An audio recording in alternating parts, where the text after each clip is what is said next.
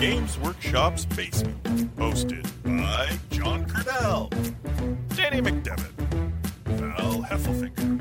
I'm Dickie, and it's Grim After Dark.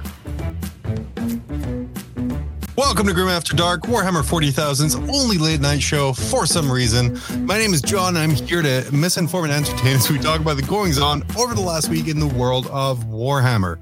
This week, we talk about the stale state of 40k streaming. We look at some homemade greatness. We're going to go around the net and we have a special stream themed eBay price is right.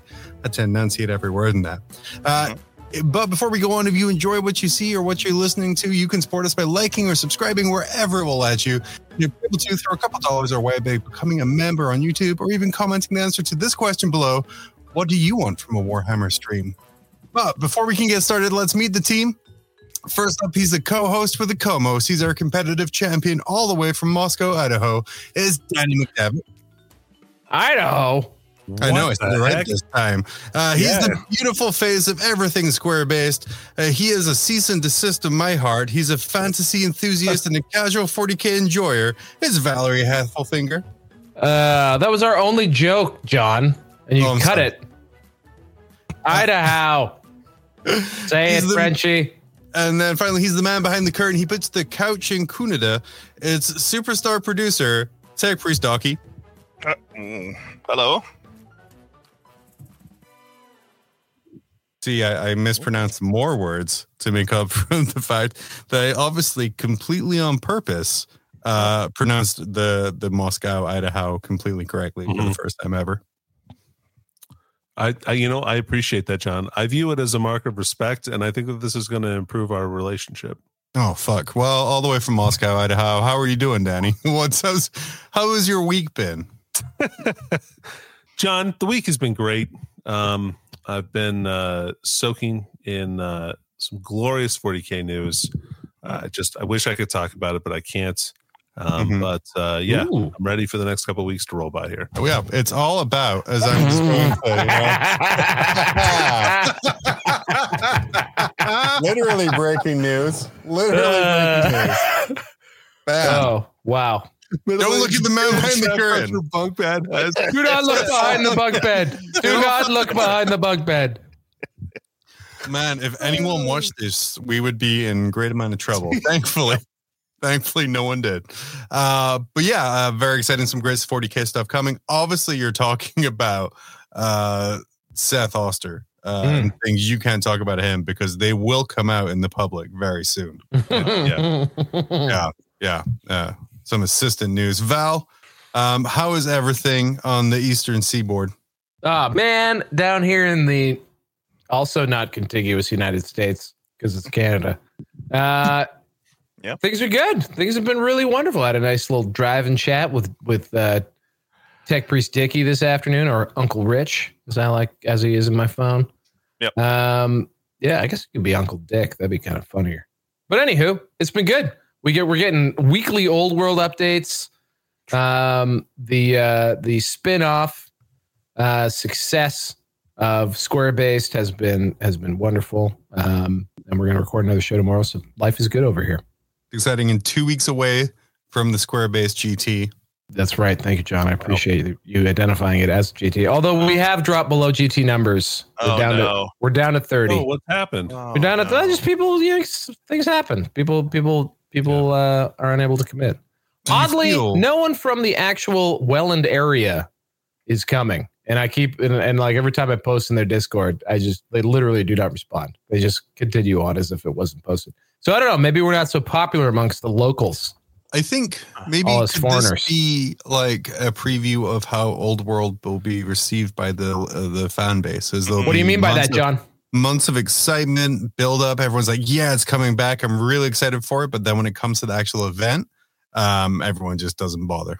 Not a fucking chance. Unbelievable. I can't believe you don't have more faith in this game, John. No shot. I have all the faith, uh, and I also, well, I'm just gonna have weird lines above my head. It's fine. Uh, if I touch anything, the desk will fall apart. Look, John, you've already breached the walls of reality once tonight. Like, let's you're- just. now people know that I'm not actually slouched in a chair in a warehouse. oh, man, I- I have tremendous, I have tremendous confidence in the old world. I think uh, those who uh, like that kind of thing are going to like this a lot, a lot. that's fair. That's a good. Uh, hopefully, it'll be a big hit in the USA because I, I want a plastic steam tank. I know I'm not going to get it, or I guess a new plastic steam tank. Um, You could you could have that right now. It's uh, available on the web web store. If that Yeah. if the web store is available, I mean that's probably the bigger uh, problem with getting Well- a Steam Tank. I made the joke. The the fun thing. I went on Friday night. Uh, I had a sudden urge to buy a whole bunch of Ophydian destroyers for no real reason. oh yeah, Um, but when I went onto GW's website, I had to go in a queuing system uh, on a Friday night at 7 p.m. interesting. Which I was like, well, this is obviously peak time. and that's why we have Yeah. week pre-order windows now. uh, I'm guessing that's okay. Uh, You're gonna need this week's- four for the old world. this week's comment of the week brought to you by our friends at Frontline Gaming. Uh, they're open 24 7 at frontlinegaming.org, and all your Games Workshop products is available at a discounted price, or better yet, through their secondhand store. And watch out this week, they have a Black Friday sale. I'm sure we have a referral code. We never use it. Uh, but in the comments section, Nor, nor does them. everyone else. No. Uh, if you want to just email Frontline and just say nice things about uh, me, uh, then just confuse people. Just Uh, This week, uh, Nick Dorch, superstar producer of Yeah. uh, Signals from the Frontline, Great guy. Uh huh. Great Great, guy. guy. Uh, Great guy. Saturday- Friend of the show. Great Great guy. saddled guy. with terrible hosts, uh, but that's okay. Uh, It- look, you know, you you can fault a man a, a little bit for the company that he keeps, but Yeah. not entirely. No, no, that's fair. He makes Seth look good. Can you imagine how? Di- well, Dickie, you know how difficult that task is. oh Uh, God! but yeah. Dickie, Dickie handed that show off like a bag of flaming poop on a doorstep. That's how that's how Nick Torch received that one. No, I trained. I gave some training. I was I was a Ding good. Yeah, did you?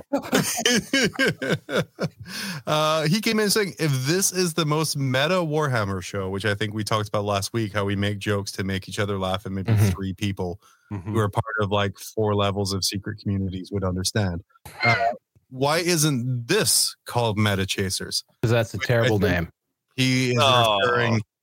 He is referring to the show that was originally called State of Play, but then changed to the Thursday show, but then changed to Meta Chasers. It was actually never Um, called State of Play because uh, in- they decided the. Thursday show was was was the better name. So no, it was never Who- State of Play. Because if it was called State Wow. of Play, then Lawrence from Tabletop Tactics, the very successful YouTube guy, wouldn't have been able to name his show State of Play.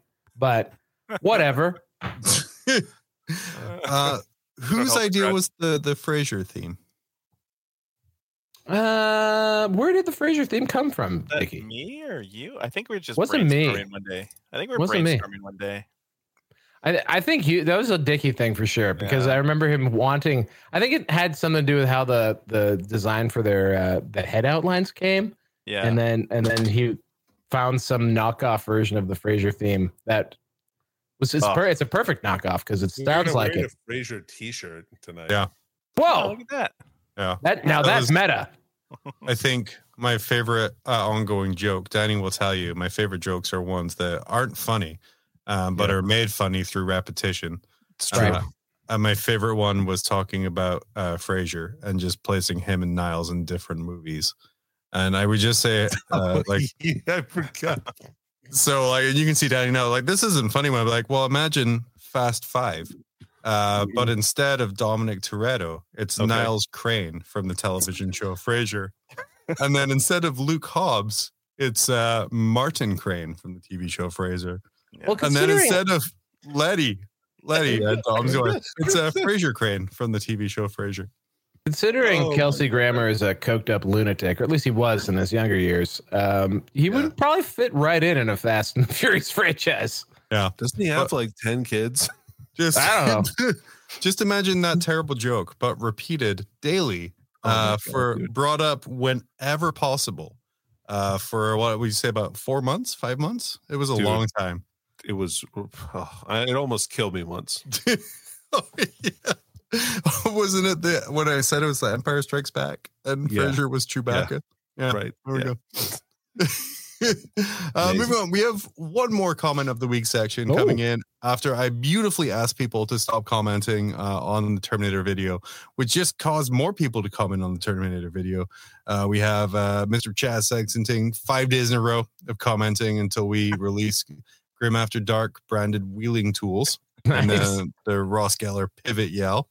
Mhm. Um, these non-contigs need to be stopped. One out of five would watch again, and I will say we're only seventy-five percent non-contig.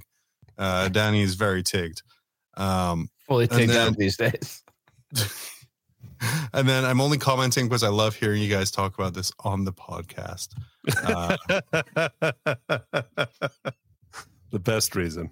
and then, see, Dickie, you said it wouldn't work to get interaction hits in there, but there we go. yeah. Great. Turns out it does work. Um, I don't have anything else for an intro, guys. Is there anything else that you guys want to talk about, or we move straight on to something interesting? Yeah. I mean, that's Uh, a bold um, claim, but yeah. uh, Uh, I'll be honest with you. I'm fucking tired of talking about 40k right now. Can we talk about some old world shit? There's a I lot mean- of stuff that just came out today, and I've been dying to talk about it. We I'm have in. literally nothing prepared for Old World. What? Yeah. That's Too bad Dickie did. yeah, boy. So Old World. Apparently every Monday, uh, about a day after I finish writing this show, we're gonna get an Old World update. that's right. Yep. Uh, That's why Danny, Square Base. Rec- that's why Square Base records on- on, Tuesdays now. Makes sense. So we're Uh, scooping you. Is that what? Is that what? Yeah, you're we're, we're. I'm scooping my own show. That's okay. let's let's get a preview of what's gonna go on in Squarebase tomorrow. Uh, I hear I hear Rob's got like a real uh, cool ability of uh, sending out cease and desist, so we'll be fine. Um, Danny, Val, what's going on What a in Old. World? yeah. So they talked about the shooting phase today, Sure Um, did. which is real cool. Mm-hmm. Um, yeah, uh, a lot of similarities to previous editions, uh, Yep. but some new, some new interesting things like uh, you can't, sh- you can only shoot from the front rank unless you have volley fire, and then you can shoot from the second rank too, which is pretty cool. Or if you're on a hill. Makes, yeah, or on a hill, which which was which was a rule for a long time too. Indeed. Um, I had a bunch of like one man wide 10 t- or you know one man deep 10 wide uh, trays for handgunners and crossbowmen and stuff like that for when I couldn't deploy them on hills. Uh huh. So, um, uh, I liked uh some of the rules. Like we had some trade over here. Yep, John, keep studying that, buddy. You're gonna need. You're I'm gonna. gonna I'm gonna, your I'm gonna learn how to play Empire real good. Yep, perfect. That's the right book for it. That's right. Just Three short cities, Empire. right? Oh dear. Yep. Yep. AP Uh, value. no. That's that's a that's an interesting thing. I thought. Uh, uh, Yeah. for before sure. AP, like uh, you know, uh, AP was based on the strength of the of the weapon or the attack, and now they have uh, discrete AP values. That's a that's an innovation lifted from other game systems, which is cool. Yeah, it'll be interesting to see how that affects close combat attacks and dealing with things with high armor saves for sure. Like armor save might become a really, really valuable thing to have. Whereas Um, before it if- kind of wasn't. Well, yeah, right. It was either like you had a really good armor save or or you nothing. had Yeah. trash. Yeah. yeah. So Um, yeah, if we scroll down, this one's this one's fun. Rolling to hit is hilarious. I find this Okay. funny. Go ahead. Why is it I so have funny? great Because- memories of this table, to be honest. yeah. Well, well, I just I find it funny because um, uh, well, you can you can find yourself in a place where you're you're you're hitting on more than a seven, like more than a six, so you can be seven plus basically. Yeah. Uh, which requires, but this is this is oh that, this isn't talking about that yet. This is talking about the reroll. So they added an extra. I was hoping for them to just get rid of the concept of of uh, like uh, seven plus to hit, but instead they doubled down and they said no. If you have a high ballistic skill, we're gonna give you a reroll with a conv- convoluted pattern to it. I mean, it's it's you know we can figure it out, but it's it is a little bit it's it's a little bit extra. I what? think. I thought this was the way that it was in eighth. Um, for BS six BS six or higher, like the rerolls, no. This Well, is not, exist- not not something. eighth. It, it- maybe it existed in previous to that, but no, yeah, not in eighth. for Eighth, sure. eighth, For sure, this is a mechanic they've used before. eighth, eighth had um, eighth had the seven plus to hit, which is Basically, if you're seven plus a hit Yeah. means you have to hit on a six and then a four up. Um, and uh, like it's just a very unlikely thing to happen. It's just, Sure. just the superfluous rule. Um, what do you think of the to wound in chart? I love it's this different. chart. Oh man, double plus one, right, Danny? Double plus one, baby. Well, sort of like okay, yeah, yeah, whatever that means. Dickie gave me this math before the show, and he gave me this explanation. It was Not correct. it was interesting. So uh, I feel like what they changed here is the value in which a, a, a an attack can no longer wound something. Um, yeah. like eighth edition was just sixes across the board for this for the for the high uh high or high toughness values, and Which I liked. seventh had a different breakpoint. So Yes. um, it was moved back. I think they gave it like an extra one over now, where you can't wound it. I think kind of, or where you can still wound it. Yeah. Um, yeah. It's so to me, this matters only if they've taken they've taken notice of 40k and they have actually put people like put units distributed them more along this toughness chart because fantasy traditionally would be toughness two to six essentially for like 99% of all things Right. um Seven was basically war machines. And if you were like, shooting at them yeah yeah, Um, uh, dragons like star dragons had toughness seven, but yeah, very few things. like yeah even a steam tank was t6 so t like, like the vast majority of the game sort of uh, was in a very small number of pips so i don't know. This gives me some hope uh, as does the like benefit to having a high ballistic skill that like they actually use the full range. Because like the funny thing about people saying like the d6 system is too small you got to go to a d10 is uh, or like the the characteristic 10 system is too too narrow is that they just they never use the whole range of it anyway. So like if this leads to them Right. actually making use of it then you get the thing that's happening in 40k where you have to have the right tools for the right job and that's that's cool. Adds adds to the rock paper scissory element I like the mention of some of the things that we've seen before, like uh, quick shot, like quick, you know, like kind of like quick to fire, um, and then also uh, uh, the fire and flee with Mhm. uh, skirmishing cavalry. I'm really interested to see kind of how that looks and how that works out. Um, like, is that replacing fast cavalry? Will that be something totally new? I don't know. It's cool to speculate, though. Yeah, absolutely. Um, it's it's a lot of fun. My one of my favorite things, those uh, shadow confirmation in this one of this whole thing is that we see a reference to demonology. Yeah, And demonology, what that says to me is that even though we're gonna have like get you by or index style lists, is that we're gonna have faction specific uh lores of magic. And that matters a lot Oh, because yeah. like you get you get a lot of the flavor for various armies from their lores of magic. So um, you know, demonology, that might just be Warriors of Chaos, who are still a core faction. But this gives me hope for something like Vampire Counts, which will be a PDF faction when it when it first drops um, because you know there's just so many factions that are like are really defined by their their magic lore. Mhm. Um, so this this says to me that they're actually going to you know have some unique things, which is great. It's also Yeah, a sure. really great collection of short stories by Rick Moody. I just wanted to throw that in there as well. Uh, Give it up to Rick Moody. yeah. Yeah, demonology hasn't been like a lore of magic. I think since like That's a third seven. Was wasn't Demonology a seventh edition 40k? Uh, yeah, there like was no. Yeah, there was a. Uh, it was. Was it? se- No, I think it was sixth. Maybe it was seventh. I remember you used to have to res- use reserve points for it. My Yeah. yeah. my memories of demonology are purely 40k based on was when everything could summon demons. Yeah, because it was, it was- malefic and sanctic demonology. Yeah. And it was awful. that might be what I was thinking of actually. um, but anyway, overall, um, it's going to be a very crunchy, very old-fashioned uh, Games Workshop game, which is, I think, exactly what uh, people are hoping for. Also, I'd like to point out neither of these spells seem particularly dangerous. I mean, the Yeah. fireball is is cool. is uh, is It's I mean, good. it's what it was. Um, although it doesn't have No AP. No AP. Yeah, it has no AP. That's interesting. Um, the magical vortex, like uh, I saw people being like, meh, but I mean, it remains in play. It's going to be annoying, and I don't know. This is kind of cool. You can use it to stop like a flank charge from like fast cavalry for no like you know or like a real light unit like skirm like combat skirmishers.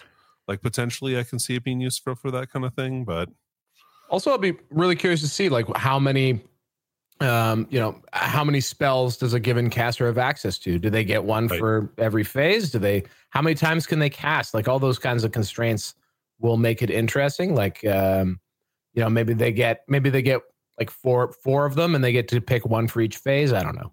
And this makes me too wonder like, so one of these is labeled demonology and one of them is labeled as battle magic.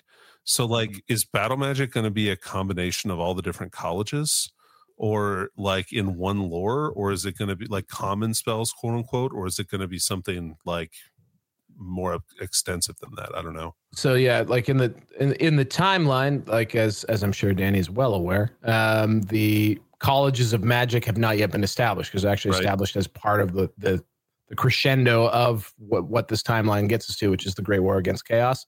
So at the end of that, Teclis comes over, trains them up. But before that, from what I understand, battle magic is is is is something like I don't know a, a a generic thing like they're hedge wizards. They're like less focused and trained wizards can make use of. So maybe that's their I generic guess- access. I guess to me, it's more of like the representation of like using one wind in particular over the other winds, like Mm. because that's what uh, each of the different colleges is attuned to, like a particular wind of magic, right? Yeah, yeah. So like it's interesting that they might be combining those because like previously in previous editions for the last gosh since i can last remember you always drew from one deck of cards for spells or you rolled on one table for the spells that you had. So it might be interesting to have things be a little bit more regimented for wizards like overall. Mm-hmm. You guys expecting picking spells or random? It, could even be purchasing spells i mean these don't have point values attached to them but i mean i could even see that as an option too It can go a lot of ways. They, they are used. I mean, oh, th- another big thing is that they've obviously templates are back. Um, Yeah. That'll be interesting because uh, you know base sizes have increased. So if templates are back, that kind of now that actually does make the basing situation kind of more intriguing. Um. But uh, yeah, like how they actually do that because they are they aren't like completely ignoring like game design things that they've figured out over time. Um, so like it, it is I feel like picking would be a minimum, but who knows? Maybe it'll be random. or you know like heresy right now right like the way that they handle the different like How do they do it?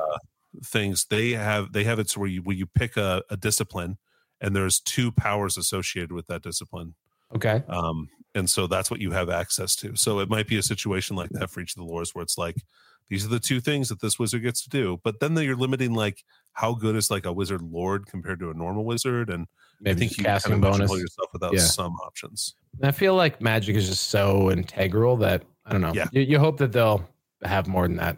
More, more it's crunch. also the part of these additions that they've had i feel like where games workshop is either well usually i would say there's been some kind of ball dropping where it doesn't matter very much or it's way over it's way it can be way over tuned or way overpowered potentially. So i feel like a lot of times that's a kind of a an issue with the system. So i'm interested to see if this like implementation works a little bit better is or is more interesting or more fun.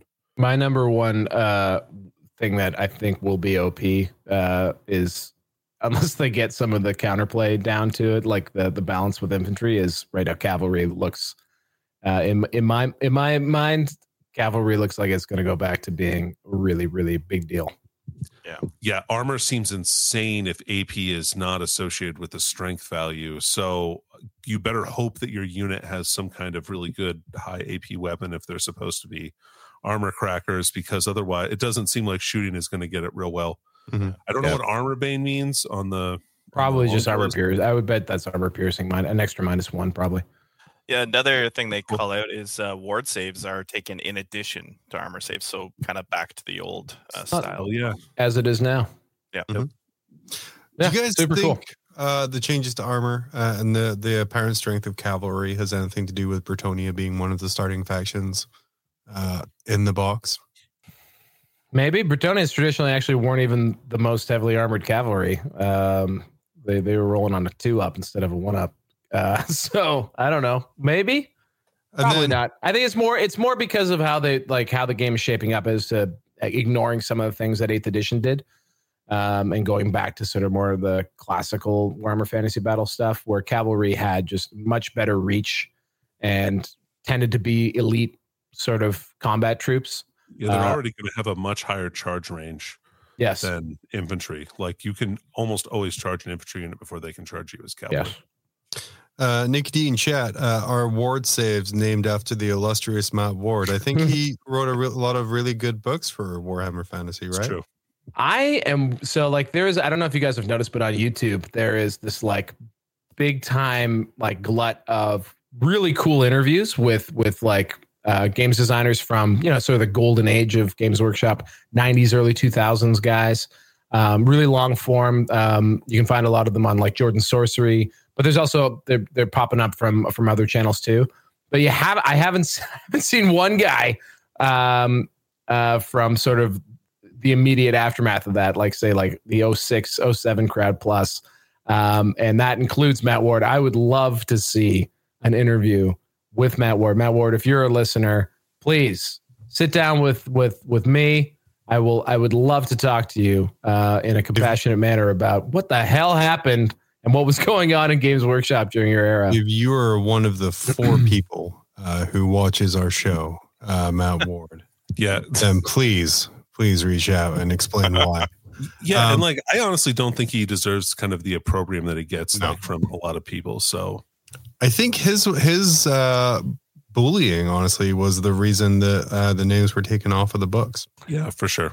so uh, if I if I might interject, because I've been watching all these freaking interviews, uh, that is actually a Rick Priestley thing, uh, going back well before Matt Ward. And uh, although they did say that, it was always a um, it was always a corporate culture thing to not have um, uh, uh, or to try not to have credited credited people because they didn't want uh, to have um, these these guys sort of rise up to who became bigger than the studio, like your Andy Chambers and Mhm. um, you know, like uh, uh, Alessio Cavatore, uh, Thomas Pirinen, who all like were able to you know turn their you know notoriety uh, into better paying jobs.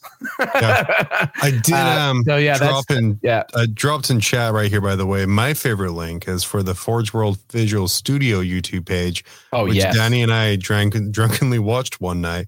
Uh, which is just 20 year old videos explaining Forge World models. Felt yes. so old. It, it was, yeah, but it's a crazy good channel. There's also I always forget the name of it. I think I have it in my YouTube sub somewhere, but there's an original just studio channel where like I think actually the they're they're uh, on there. I think the last thing they preview is the the last Tomb Kings book. So it like Yeah. stops at around 2010. So it's right Yeah. when they go dark, right? Like they they were they were starting it, and it's all the same people. It's really funny that way.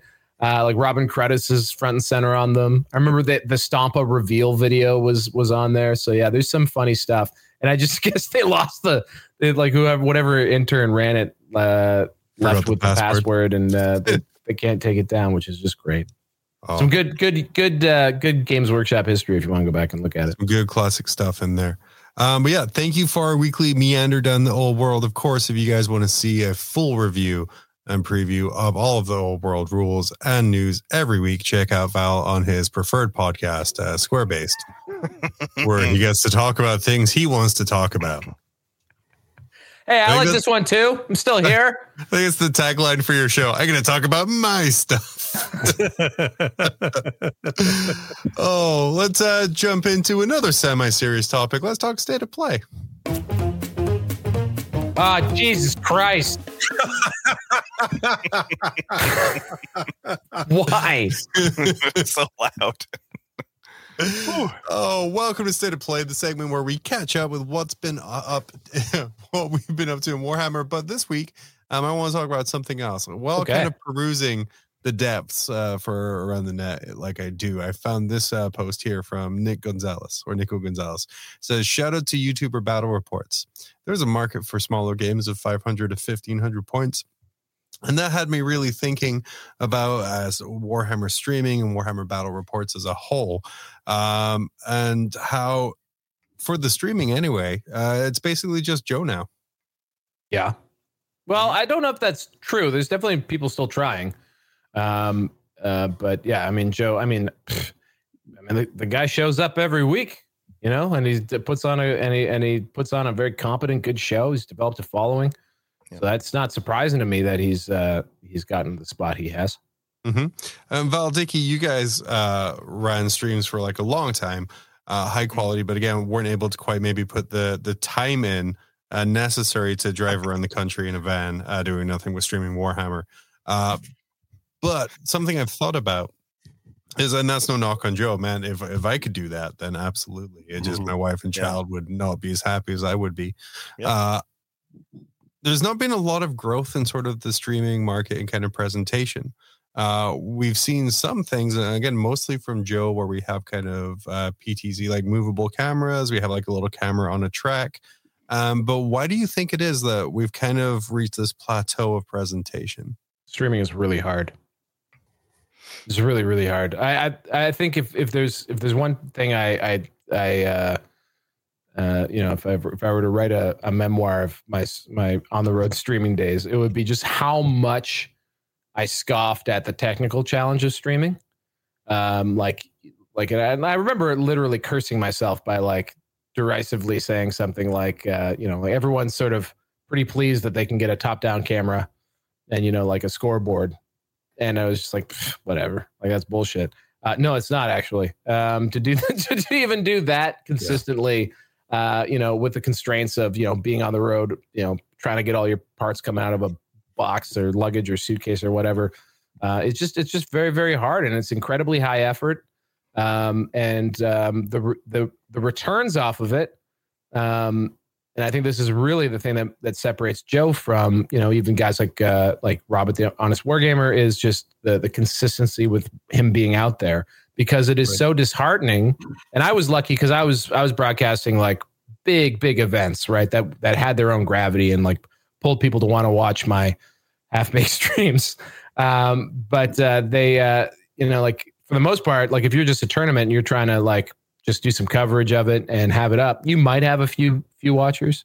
You might you might get a few views and you put so much effort and probably at least a few thousand dollars into getting that. It's just it's Yeah. it, the the the diminishing returns of streaming is is really harsh. Um and so a guy like joe um who's just you know shows up and is consistent and is always there is able to build an audience able to build a patreon able to make it more much more worth his while for doing it and also just i mean just that commitment. He was he he went in all the way like from from hop. Um so like uh, i think that's really what separates joe is just um, by the end of it I, I i was really obsessed with streaming those big events because i thought that that was what would get the audience. And it was. The, the, that really did help doing things like the us open and all the frontline gaming uh, majors. Um, but ultimately i think you know if streaming is going to be a thing that you know the stream is the circuit is what i kind of arrived at which is like as long as it's show as long as it's something that people know is going to happen every weekend Mhm. um doesn't matter what the event is it's it's about the show that you put on and uh and i think that's what joe does Danny, you play in like a lot of events. You're at a GT most weekends. How does the presence of like a stream table uh, affect your kind of opinion of the event or kind of your view of it? like almost every event that I go to has a stream table. Like so um people people stream stuff. I, I don't really mind. I've been on the stream a couple of times at different events. Um I mean, yeah, would it be nice to have somebody who's like a little bit more professional maybe? Um yeah, I think that adds uh some some allure to the event maybe like, oh, maybe I'll get featured, maybe I'll be on there. I can see that thought process going through some people's heads. Then I can also see a lot of people being like, I never want to be on stream ever, please. Yeah. it did happen a lot. Yeah. It happened. I mean, my hope for it always was that it would become very, uh, you know, be an expectation. And you know, I think amongst people out there, like it, it, it almost is that, um, you know, that you can go and view these things. But yeah, the quality is going to vary a lot. I think. Um, I mean, some kudos to to Games Workshop. For a while, I I would, I would. Uh, I don't know, scoff that you know they hadn't really innovated or changed much since I'd left. But actually, going back and watching, uh, you know, what they've been doing recently, they've definitely started to you know add uh, elements to this to the stream. Uh, they still don't have player audio, but that's that's I think more of a, a constraint imposed by uh, the powers that be there. Um, you know, like um, so it's you know they they definitely have evolved their coverage. Um, although you still don't really see it promoted, which is a, a terrible shame. Like especially considering um, how much better they are getting at actually executing a stream for their events. Um, and of course, Adam Camilleri, from the terribly named Meta Chasers uh, stepped up into the booth. My, my green screen tonight is in actually in honor of Camilleri because Yeah. it's just Oh, awful, that like makes sense. here and here and everywhere. Well- Well, frayed at the edges. Yeah. hey, what might what might have been had had I gotten Adam Camilleri on a green screen uh, from from Australia from the beginning? But uh, and that's not a slight, by the way, against Nick Nanavati. It was just that uh, going into it, I had really planned to have remote casters, and then had to deal with setting up an entire on on the scene studio, which was uh, uh, not something I expected. Um, So, but You anyway. something you pointed out, Val, was, was that you kind of you did work with the Games Workshop and some of their streams, and you've kind of been impressed by the increasing quality of theirs. Mhm. Should GW provide like creative support or support for people looking to stream 40k as a way to kind of increase that kind of footprint? I think they barely like. If it, to me, it, it really does look like a feature of the U.S. Open, and I do know, you know, personally, in in in operate like uh, in my experience with uh, with Mike Brandt, like he, he who who happens to be the the guy who uh, is responsible for for putting on the U.S. Open series. Oh, It was- Mike Brandt. Yeah, yes, that Mike Brandt, Michael Brandt. Um, it was it it- for him. It was it was an essential element, right? Um, less essential than say fiberglass space marine, but nonetheless, it was you know was something that you know from the beginning streaming needed to be a part of of, of the U.S. Open, and uh, and so they have, I think, uh, you know, just incrementally got better. I think driven a lot by Mike uh, by um, oh Paul. I was calling Mike Murphy. Uh, Paul Murphy um, has has has been really uh, Murphy, Paul been, been, a, been a life force behind that one too. And the guys who came on and, and, and picked up the, the, the standard after, after I left from the technical side of clearly, um, it took them a few different, you know, in the, in the second year, they went through a couple different crews, but I think, uh, I think they sort of have a consistent group now that, that is, uh, operating the stream. And I don't know, it, it's, it's, it's, it's good. It's, it, it, it looks good. And, uh, and, uh, I don't know. I think they're doing a great job. Now it's going to sound real good too.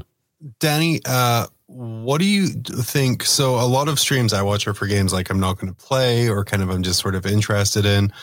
What kind of barrier does the complexity of 40K play in reducing kind of the viewership of these streams? Because I say well, there's not a lot of crossover to people just kind of browsing Twitch or YouTube. It's mainly people who know the game, know the event, are going there specifically. For sure. I mean, yeah, I think that makes it more difficult to have broad appeal, right? Mhm. Like without without with having the amount of like the depth of knowledge that you need to even kind of approach the game. Yeah. I mean, I've had people tell me before that like, oh yeah, that game looks really cool, but like I might try reading the background one time, but I'm not I'm not going to take a deep dive. It seems like there's too much to this. So um, yeah, I can definitely see that being a barrier to entry or a barrier to viewership potentially if you're going to be streaming on like a, a, a major general platform. But again, like you said, the audience is pretty much just going to be that of people that are interested in watching this. Oh, you, that was a great count in. Thank you. Uh, letting We're back. flawless, seamless, back again. Uh, all of us here uh, after some technical issues. On the plus side, uh, we're going to skip uh, a whole bunch of stuff until next week, which is fine. and we're going to go straight into uh, a little favorite of ours. Uh, Dickie, if you want to hit this bumper but not crash the stream. Um, so loud. that's why I Good take the earpiece out. That is so loud. Why? Why? Why? Why? No, it's not good. likes- It's like the number one complaint people ever have is it's too loud. Actually, one of one of their comments from eBay, uh, from YouTube last week that I didn't pull up was that uh, they like the loud music and it's a part of the show now. Oh, So it's just a gimmick. Ugh. why don't people Anyway. listen? Because they're deaf. Uh, tonight, on a special streaming edition of the eBay prices, right? Uh, we're looking for the next great Warhammer price predictor. Our contestants will bid on a series of stream related Warhammer items recently sold on eBay. Uh, will they Okay. guess the wet and wild final auction price and win nothing? Uh, direct from a quick eBay search I did yesterday, our panel has to know their streaming and their Warhammer. So if you've ever wondered how much streaming models are, you're in the right place. Tonight, we say Who knows their Warhammer and who's slowly eroding into a lake? Uh, let the bidding begin, and the special wet eBay price is right. First contestant, hailing from Moscow, Idaho. Uh, he is a law student in his final year. He might be able to pass the bar, but can he pass this quiz? It's perennial favorite, Danny McDevitt. Hi, Jon. Hi, Danny. And his opponent from the frozen, forgotten, toxic wasteland of Toronto, Canada, our pantomime villain. He can secure your future for a fee, but can he guess how much you spent on eBay? It's Val Heffelfinger. Hey, Wow. the Bills are terrible. Did you come up with a hand dance for this, like, for your game show? Well, I think it's because of the next do that? slide. Uh, Was the that in the show notes? Here is the. I did review them 30 seconds before the show started. Mhm. ah. That's the uh the old Val Heffelfinger amendment. Uh, but apparently that only counts for games uh, that he doesn't enjoy or thinks are entertaining. Uh, does he cheat and tries to make them entertaining? So we don't have to do that next slide anymore. Mission accomplished. Mission accomplished. I would rather just crash the entire stream, uh, and then we're gonna call it good. So, uh, are you guys ready? What kind of items, by the way, do you think you're going to see in a streaming uh, eBay?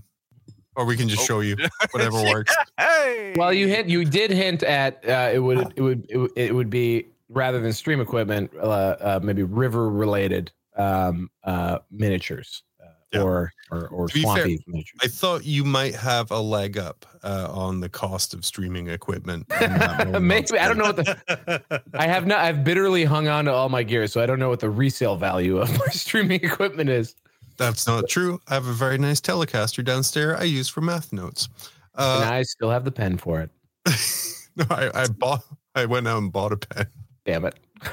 um, but yeah, so it's a lot of uh, river streaming related stuff. First off, we have Bombers over the Sulphur River, uh, Ooh. old GW ga- board game created by Andy Chambers before it became the GW Design Studio. Uh, Mhm. This game here, Ooh, in shrink. yeah, new in shrink, uh, was about orc planes uh, over a river, and I'm sure other stuff too. I don't know if it had miniatures. Did this one? I don't think this one had miniatures. I think this was a ca- all think card. It was cardboard, right? Mhm. Yeah, I think it's all card. Okay. I don't think I've ever played it, but I've definitely seen it before. But yeah, uh, Danny, then the question is, how much would you pay uh, to bombers over the Sulphur River? I'm sorry. Th- that's not the question. The question is how much some rube paid for bombers over the Sulphur River. On And- September 14th. is a hot. This is a hot new price. This is Um, an Andy Chambers Games Workshop original. Box looks a little beat up in the corners though. It's not like it's Starship Troopers and his fall from grace. This is GW Andy Chambers. I'm probably I I don't know. Maybe I, I have no idea. Uh, Jon, I'm gonna guess 125 dollars. $125. He values the orc. Was that was that was that close, Val? I was like, if do I say a hundred bucks here? Maybe because I thought you would go super low. Now I gotta. Oh, are you too high? 126.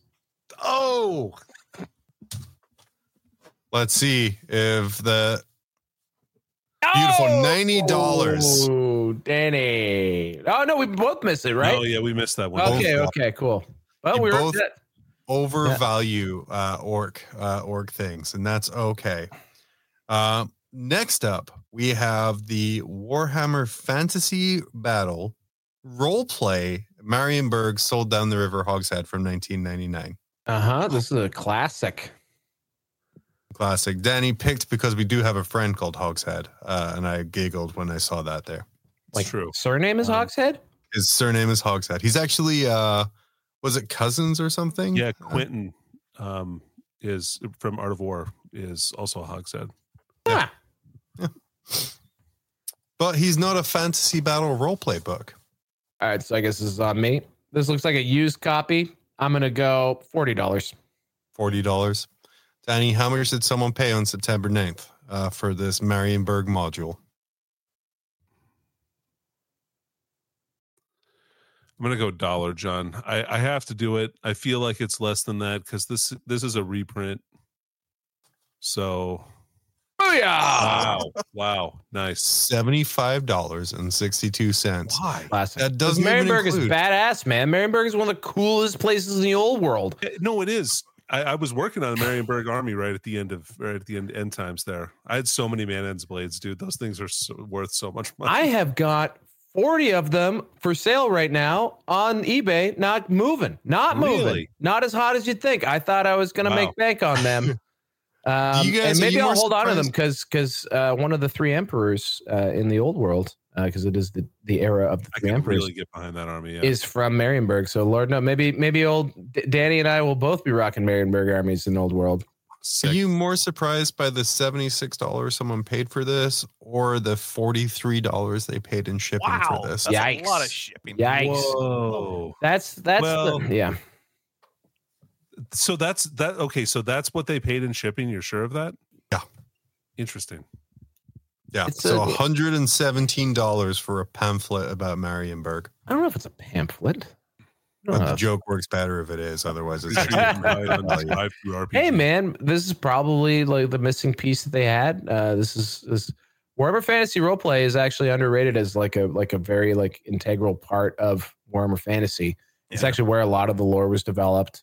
It's like where a lot of the the the like un- unlike 40k, which I think is developed like as a narrative through Black Library in a lot of depth. A lot of that depth for fantasy did come from bu- books from Black Library, but a lot of it comes from from the roleplay book. So if you want to know about Marienburg, you want a map, you're gonna need this book. Uh, have you guys ever played the Warhammer Fantasy ever? The Roleplay? Roleplay? Yeah. Yeah. Yeah. I owned mean, it. I I have think never played a role playing game full stop period, and it's Yeah. a big gap in my Nor have nerd my nerd cred. Yeah. I'm playing Yeah. with a couple of guys. Um, like we're on a hiatus right now, but we ju- we've only stopped for about a month, but we've been playing. It's been pretty fun. Warhammer Fantasy role play? Yeah, that's Oh, super cool, man. cool. Nice. Well, let's get back to the 41st millennium with our next item here. It is a Warhammer 40,000 planetary mighty empires, ruins, Yeah. rivers, Mar- Mars, ravine, hex tile. Oh, this is a tough one. Okay.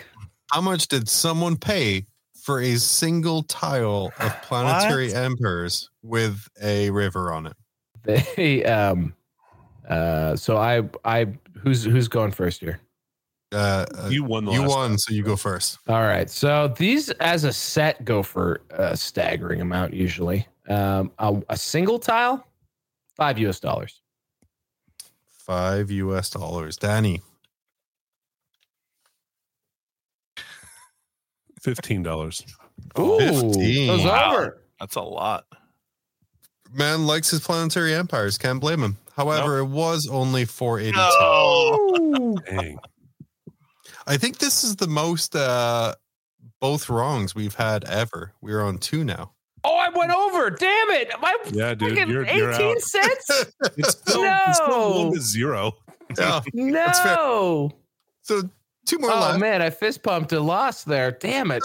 There's still time to go. Uh, the next one up here, uh, I think rocks. Uh, it's Slate River Stone Oh, Rock. no.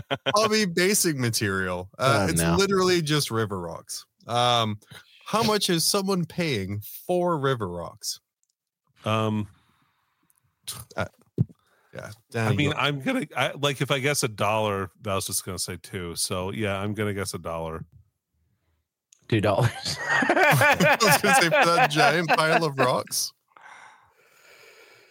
Uh, are we both over? Oh! Fifteen dollars and eighty-seven cents. And What's somebody paid twenty dollars to ship it from Australia. Let's get into the Oh. rock business. You can't you can't put a value uh, on Australian rocks. They are just better overall for basic. what? I mean, they do have like the rock of all rocks. They got Ayers Rock down there. I guess is that what they actually have? Is that how many of them come in the like? What? How big are those? Could that be ten pounds of rocks? Good I God, Uh, could for twenty two do dollars shipping, it better not be. You could get that amount of rock for literally nothing. They would let you walk away with that in your pocket. You just Oh. have to find where they have like a slate deposit, Yeah. like and bring a hammer. Could Yeah. you say that your uh, Space Marine captain is standing on genuine Australian river rock? No. Uh, this is the new phase of hobby elitism that we're facing. Is are your basing materials ethically sourced? Do they come from a far off land? Are they blood slate, Jon? Is that what you're Oh, saying?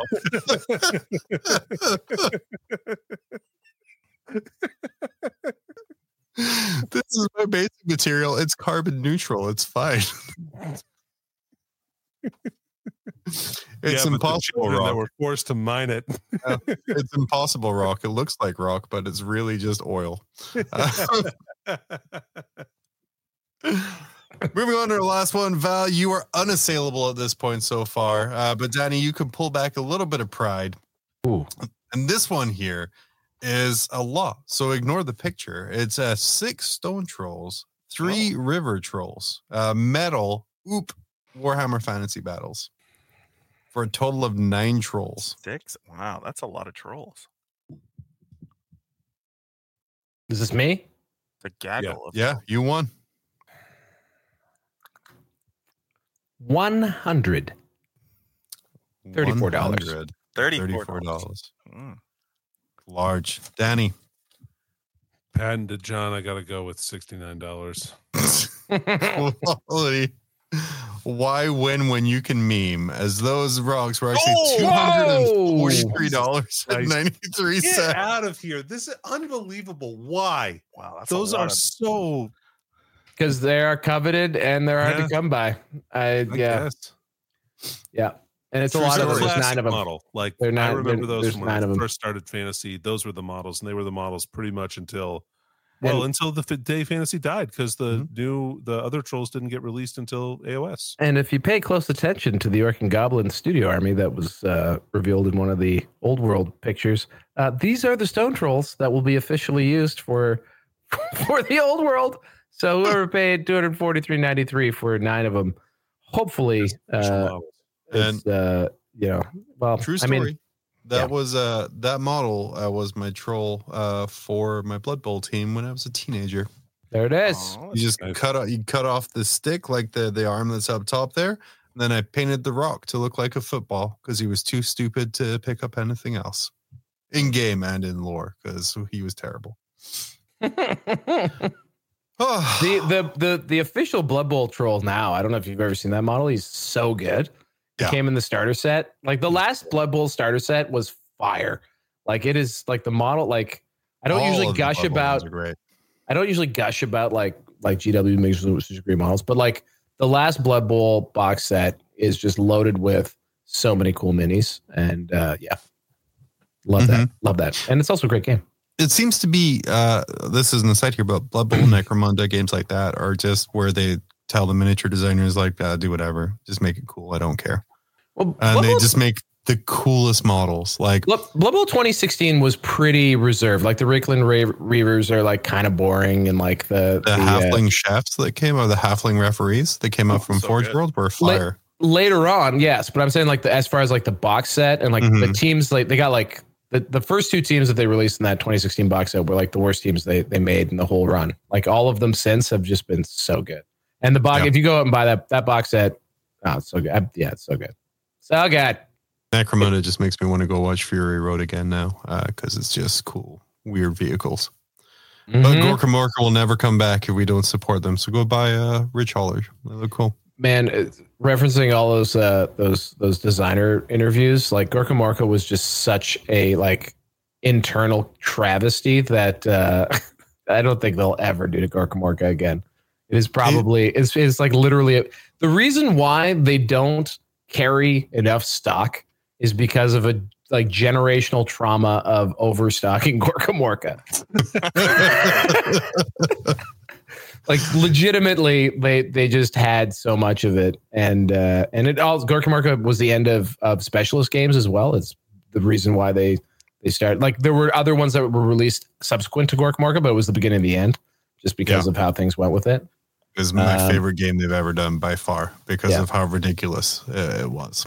it was a lot of fun I put it was actually yeah it was that that was the game that was my sort of like bridge from fantasy into 40k because I, I used a lot of the, when Gorka was like discontinued I went and bought all the models at a discount that's some that was my first orc army Sounds like there was a lot of them. It was indeed. oh, well, that was a, a fun two part uh, episode of Grim After Dark this Yeah. week. Have to fix Yeah. that. We're gonna have to bring those. Uh, in the middle. we're gonna have to bring those down and and splice them back together Yeah, again in post. I'll work tonight and do that. Yeah. Yeah, so Oh, we're gonna thank keep Dickie Dickie up, burning the midnight What oil. guy. Uh, to to fix that. Uh, Crawl two sorry, I didn't share any memes. They weren't very good this week anyway. But next week Oh. we'll look at them. It'll be fine. We Uh, got, Dickie, uh, go to we got world champs, bro, this weekend. This- go to go to slide game. seventeen real quick. Oh gosh, I don't know what slide 17 is. It's the number one and then seven, but combined together. You son of a gun. It's right after 16, but before 18. Yeah, for sure. So I want to throw this one up there for you guys real quick, um, because people love red outline pictures of Space Marines in armor, uh, and I really want to get your opinion on this one. oh, that's fantastic. I like that. Yeah, I I, like love it. That the steering wheel is fantastic. This like is that. canon to me now. I that's think lovely. it actually makes a lot of thing. sense, really. Yeah. Th- Is this how Space Marines are just are now? It's just they they sit. No, just Abaddon. Just yeah, just Abaddon. It's really like a Lord Farquaad style moment where he steps out of his armor and he's actually only three feet tall. Yeah, Ah, Terrible. the Beautiful brain guy from Teenage Mutant Ninja Turtles. Uh, You mean Yeah, Krang? Yeah, that guy. the brain Put some guy. respect on that name. Whoa. Brain guy. Jeez, I didn't know. Brain guy. I didn't know that was the Teenage Mutant Ninja Turtles podcast. He told the shredder what to do. Okay, you pay him some respect. Yeah, he was Yeah. the boss. Yeah. He was the he was the brain of the operation. he was the head of operation. He was yeah. some brawn too. He was a real. He had a real Master Blaster vibe going. Yeah, And yeah. guys, if you still stuck around for this part, if you want to Photoshop Val as Krang into Dickie's belly Please don't. uh, as the thing, then that Please, would be no one do that, please. fantastic. Uh, Appreciate it. But thank you everyone for joining us here on Grim After Dark. You can find all of our socials and ways to support us at grimafterdark.com, as well as the spliced together version of this week's episode. Uh, we will be back next Monday live at 10 p.m. Eastern ish. We'll purge all of the nurglings out of the, the network. Is that what GW says when their website doesn't work because they didn't put enough money in it? Uh, Potentially. Potentially. Um, and if you enjoyed yourself, check out our back catalog on YouTube. But please, please continue commenting on the Terminator short uh, as, a, as my subtle way to increase. Uh, it's my subtle way to increase uh, interactions. Uh, but yeah, oh yeah, don't. Uh, you're not supposed to say that part, that part out loud. Yeah. Uh, but remember, when your life feels like a never-ending siege and things can't get any worse, join us here and remember that there's always grim after dark. It's time to step into the grim darkness with nerds gather talking Warhammer madness. Grim After Dark, the podcast with the hosts Jon, Danny, and Val, but they're not the most. Claiming to be experts, but it's all a facade. Talking about battles and dice rolls, they're all odd. Trying to sound cool with their Warhammer talk, but I'm here to expose it's all just squawk. Nerds, nerds, everywhere I see talking Warhammer this like it's a decree. But let me tell you, homie, it is all just a game. In the real world, homie, we are not the same. So put down the dice, step out of the dark. It's time to live life, nerd, make your own mark.